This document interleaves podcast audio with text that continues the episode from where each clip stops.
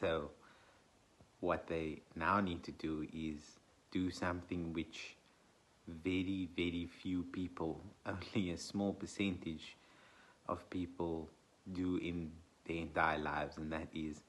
sell their business. And of those that seek to sell their business, only an even smaller portion will actually end up selling successfully and exiting their businesses successfully. The rest, unfortunately, will either have to literally close the doors or worse,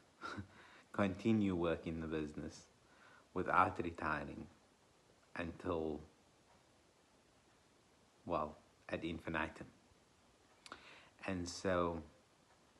if you are finding yourself in the situation where there's no one to pass the business over to, there's no succession plan, and you're thinking about exiting, um,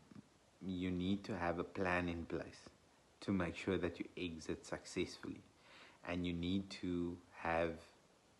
put in place certain skills, certain systems, certain uh, platforms so that your business is investable and you can fetch the maximum price for your business. So, if this is a challenge, a problem that you're facing right now, um, reach out to me, and what we'll do is we'll put together